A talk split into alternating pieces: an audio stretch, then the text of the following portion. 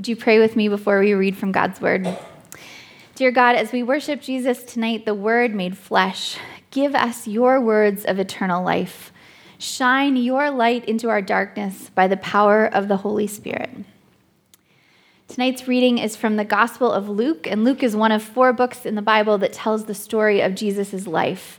And at the end of the reading, I will say, This is the word of the Lord. And if you like, you can respond with, Thanks be to God.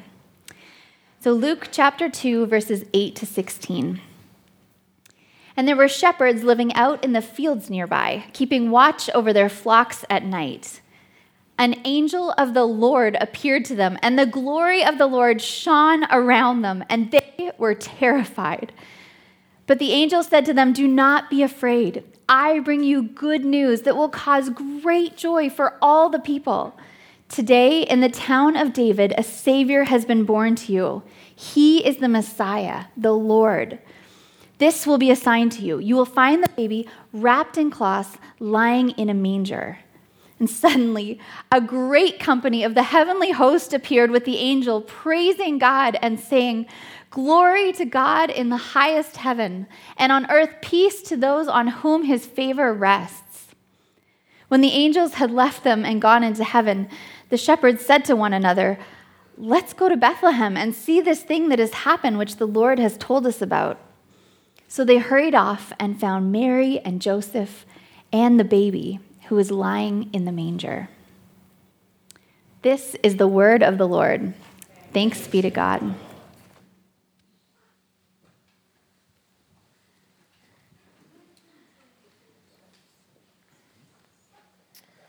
Good evening, everyone. My name is Alex, and I'm one of the pastors here at Corate, and I want to welcome you, whether you're online or here in person. It is so good to be together at last. Uh, it feels like it's been a very long time since we did this in the flesh on Christmas Eve. So, tonight, as we celebrate God's love coming into the world in Jesus Christ, we're going to look at what is perhaps the most famous of all Christmas carols, and that is Silent Night. We have been looking at carols in recent weeks, and we realized that we sing these carols, some of us, and we hear them in the mall, we hear them in different places, but we don't often stop and reflect on the words that are a part of them. They're sometimes old fashioned words, but they are rich and profound as poetry and as theology. So, over the past few weeks, we've covered Joy to the World. We looked at O Little Town of Bethlehem, but Silent Night has a particular resonance for some of us, maybe many of us. It's the carol we sing the most often on Christmas Eve. And more than any other song, I think, in my view, it invites us to stop and consider the mystery of the birth of Jesus. So, we're going to sing it later in the service, as we always do on Christmas Eve, but let me read it to you now. Silent night, holy night.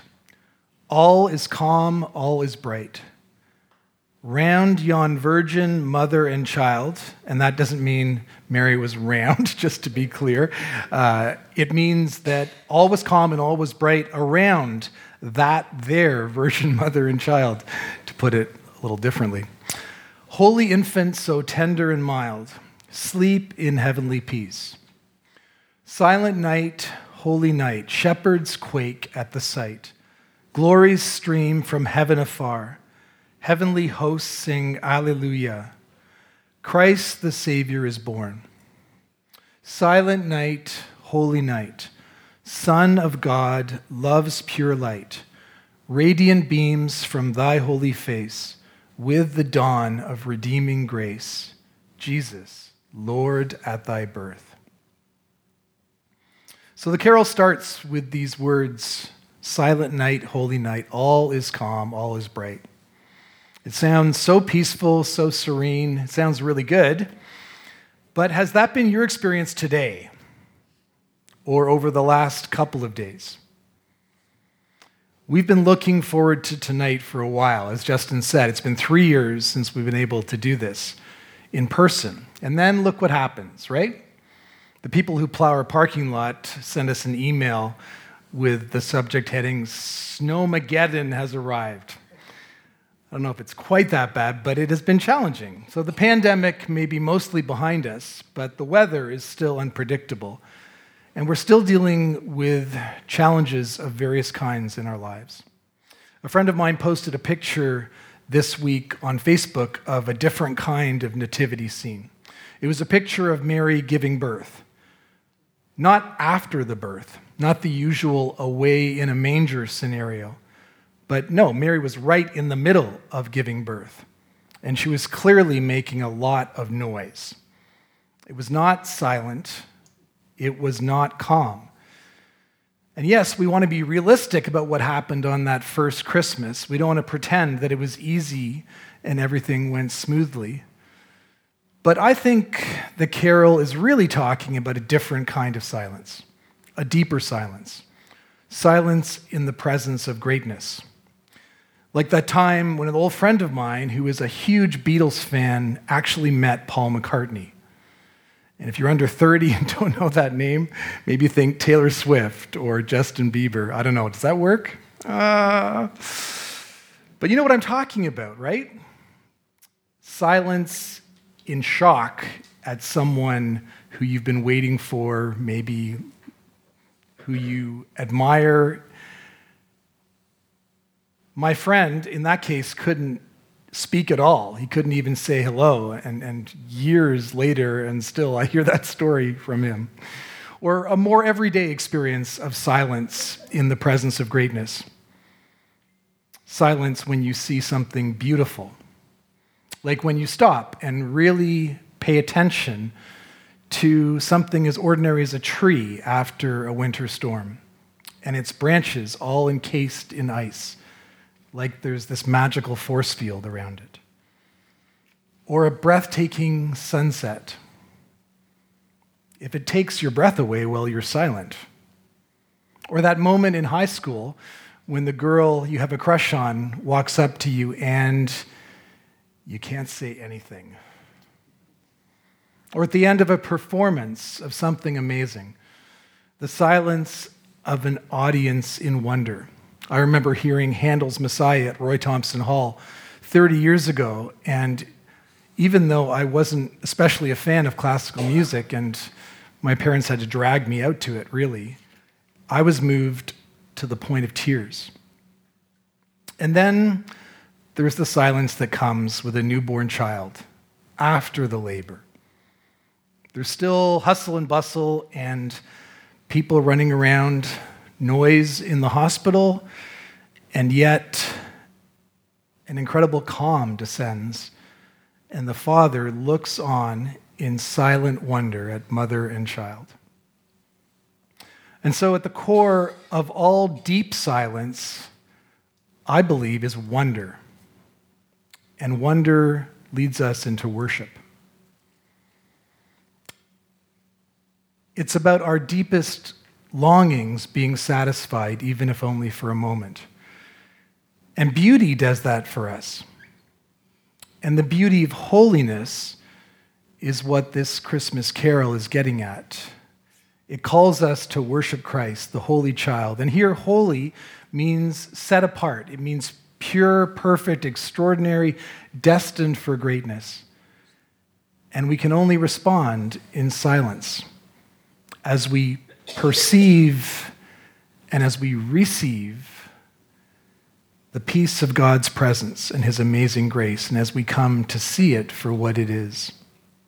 So, the Christmas carol Silent Night was written in 1816 by a young Roman Catholic priest named Joseph Mohr.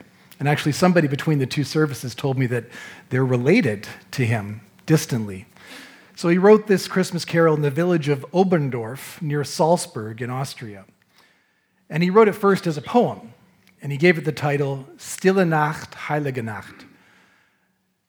And two years later, there was a moment in the celebration of Christmas that year when the organ broke down right as they were getting ready for Christmas Eve service. And so they were trying to come up with simple music that could be played on the guitar, when at the time everything was played on the organ. And Joseph Mohr remembered this poem he'd written, and he asked a musician to come up with a suitable tune. And so Silent Night was born. Isn't that just like Christmas? The organ breaks down. The one indispensable piece of machinery needed for worship at that time in that place. Can you relate to that? What's not working in your life right now? Well, here at the church, the photocopier has been breaking down quite a bit over the last few months. And I literally prayed as I was driving here that it would not do that today. Thank you, Lord. It did not. My parents, who live in eastern Ontario right now, are without power, and it turns out their generator is broken. My wife's sister and brother in law were having part of their Christmas dinner catered by a Mennonite lady, and I guess she doesn't have as much stuff that can break down, not as many machines. There's an upside to that, but she can't get out of her driveway because of all the snow. At this time of year, it sometimes feels like if it can go wrong, it will. But at an even deeper level, it's hard to fix what's broken in perhaps more important ways in our lives. All of us have broken relationships in our families, with friends, maybe with a neighbor, a coworker, maybe it's within our marriage that there's brokenness. And so I find it reassuring to hear that part of the story of Silent Night. The softness of its music, like a lullaby, that all of that emerged in a moment of crisis, something breaking down at this time of year. But Silent Night really invites us to turn our focus away from all that has gone wrong and is going wrong and to dwell on something better, something different. With the good news of Jesus coming into the world, we are invited out of our brokenness into wholeness. We're invited in from the noisy chaos and darkness of our complicated lives. We're invited to find our rest in heavenly peace and to gaze in wonder at the birth of Christ. But the story of Silent Night doesn't end there. The carol soon caught on throughout the German speaking world, but it wasn't until 1861 when the German Prince Albert married the British Queen Victoria that Silent Night first appeared in English. And later it was translated into dozens of languages. But only at the start of the 20th century, roughly 100 years ago, long after Victoria and Albert had passed away, did this carol reach its height of popularity. And ironically, that was a time when German princes and British princesses were not getting married, not at all, because war had broken out in Europe.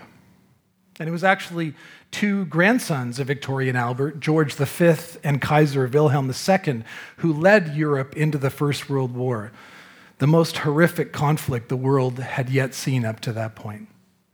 And as we experience Christmas this year with another terrible war raging in Europe, a war that threatens the global balance of power and throws the peace we enjoy by and large and the prosperity we certainly do into question. There's a story related to this Christmas carol that gets at the heart of the Christian message. It was Christmas Eve, 1914, and the war was less than six months old. On both sides, they had said that the boys would be home for Christmas German boys, French boys, British boys. But they weren't. Not even close. And by December 24th of that year, a million young men had been killed on the Western Front by the latest in military technology. But then something amazing happened. The trenches separating German soldiers from the Allies were close together, close enough to hear your enemy singing. And the story goes that a young German soldier began singing Stille Nacht, Heilige Nacht. And when the tune being so familiar, a group of British soldiers listened, and then began to join in the carol in English. And soon other carols were sung. And when you sing with people, you form a bond, a bond that is not conducive to war. And the next morning, a few of them carefully emerged from the trenches, I think probably really carefully. And then the same happened from the opposite side. And soon they were exchanging gifts, sharing photos of loved ones, and even kicking around a soccer ball. It came to be called the Christmas Truce of 1914. And remarkably, it sprang up from the grassroots, literally from the trenches, against the orders of commanding officers. And it spread along the front lines. And historians estimate that 100,000 men took part. But the truce was temporary, and they went back to war on Boxing Day. When we see the war in Ukraine, when we hear stories about the suffering there, and when we see conflict in our society at many different levels, and as we consider the broken relationships in our own lives, I think we're sometimes tempted to despair or to give in to being cynical about it all. But the message of Silent Night and the good news of Christmas is that the birth of Jesus is, to use that amazing turn of phrase from the Christmas carol, it is the dawn of redeeming grace. It's a sign of hope. It's something new, something that can change how broken, how wrong the world is around us, and what's going on in our own hearts. Next to this theme of silence that's so obvious in this carol, it proclaims the light. And it isn't just that night rhymes with light, they coexist in this carol, they coexist in the Bible, as they do in our complicated relationships and lives. Isaiah says that the people walking in darkness have seen a great light. On those living in the land of deep darkness, a light has dawned. That's in the Old Testament in the Bible. And so the prophet Isaiah recognized that there is darkness but there's a light that has appeared. And then John, who tells one of these stories of Jesus we call Gospels, wrote, The light shines in the darkness, and the darkness has not overcome it. And so, most of all, Silent Night reaches for the spiritual meaning of the birth of Christ. The silence it refers to isn't the absence of noise, it's heavenly peace. The Holy Infant is tender and mild not because he never cries, but because he embodies God's love and goodness, and it comes through him. And so we sing about radiant beams shining from his holy face. And all of this happens against the horizon of the whole world. It's not an individual experience of peace. No, it's the promise of peace for everyone. It's a new beginning, the dawn of redeeming grace. The sun's coming up, daybreak is here. And we, for our part, we are invited to step out of our darkness into the company of shepherds and angels who worship him.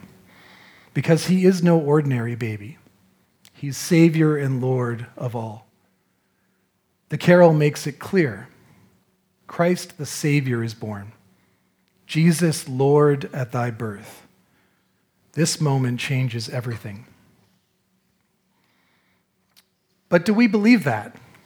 As we come here and sing these familiar carols, another Christmas, what does the Christian way of peace look like when people still fight and claim Jesus as their own on the left and on the right, politically, and on every side of every argument?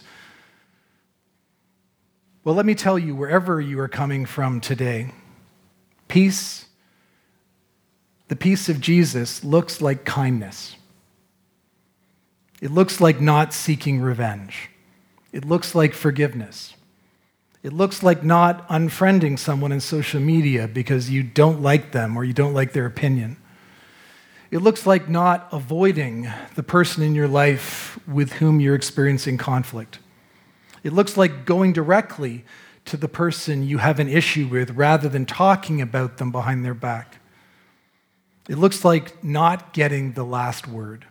It looks like opening the door and making room for another person who is different from you, a person who you wouldn't be naturally inclined, perhaps, to invite in. It looks like apologizing even when you are so sure that you're right. It looks like spending time and being generous towards someone you find difficult or someone who has hurt you. Really, it looks like loving them, that other person. As hard or even impossible as that might sound to you tonight. But Jesus, Jesus says, I was born to make it possible. And I've done that by laying down my life for you in the ultimate act of sacrifice at the cross. And that is the hope filled message of peace we remember every Christmas. That is why Jesus came. That is why God stepped down from the highest majesty into the lowly setting of a stable and a manger, into poverty, brokenness, and vulnerability. And so we worship God in Jesus Christ. And we ask the Holy Spirit to lead us individually, as a church, and as a society, more and more into peace.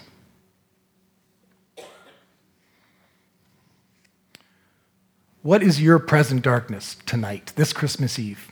Where's the conflict? Where's the brokenness for you?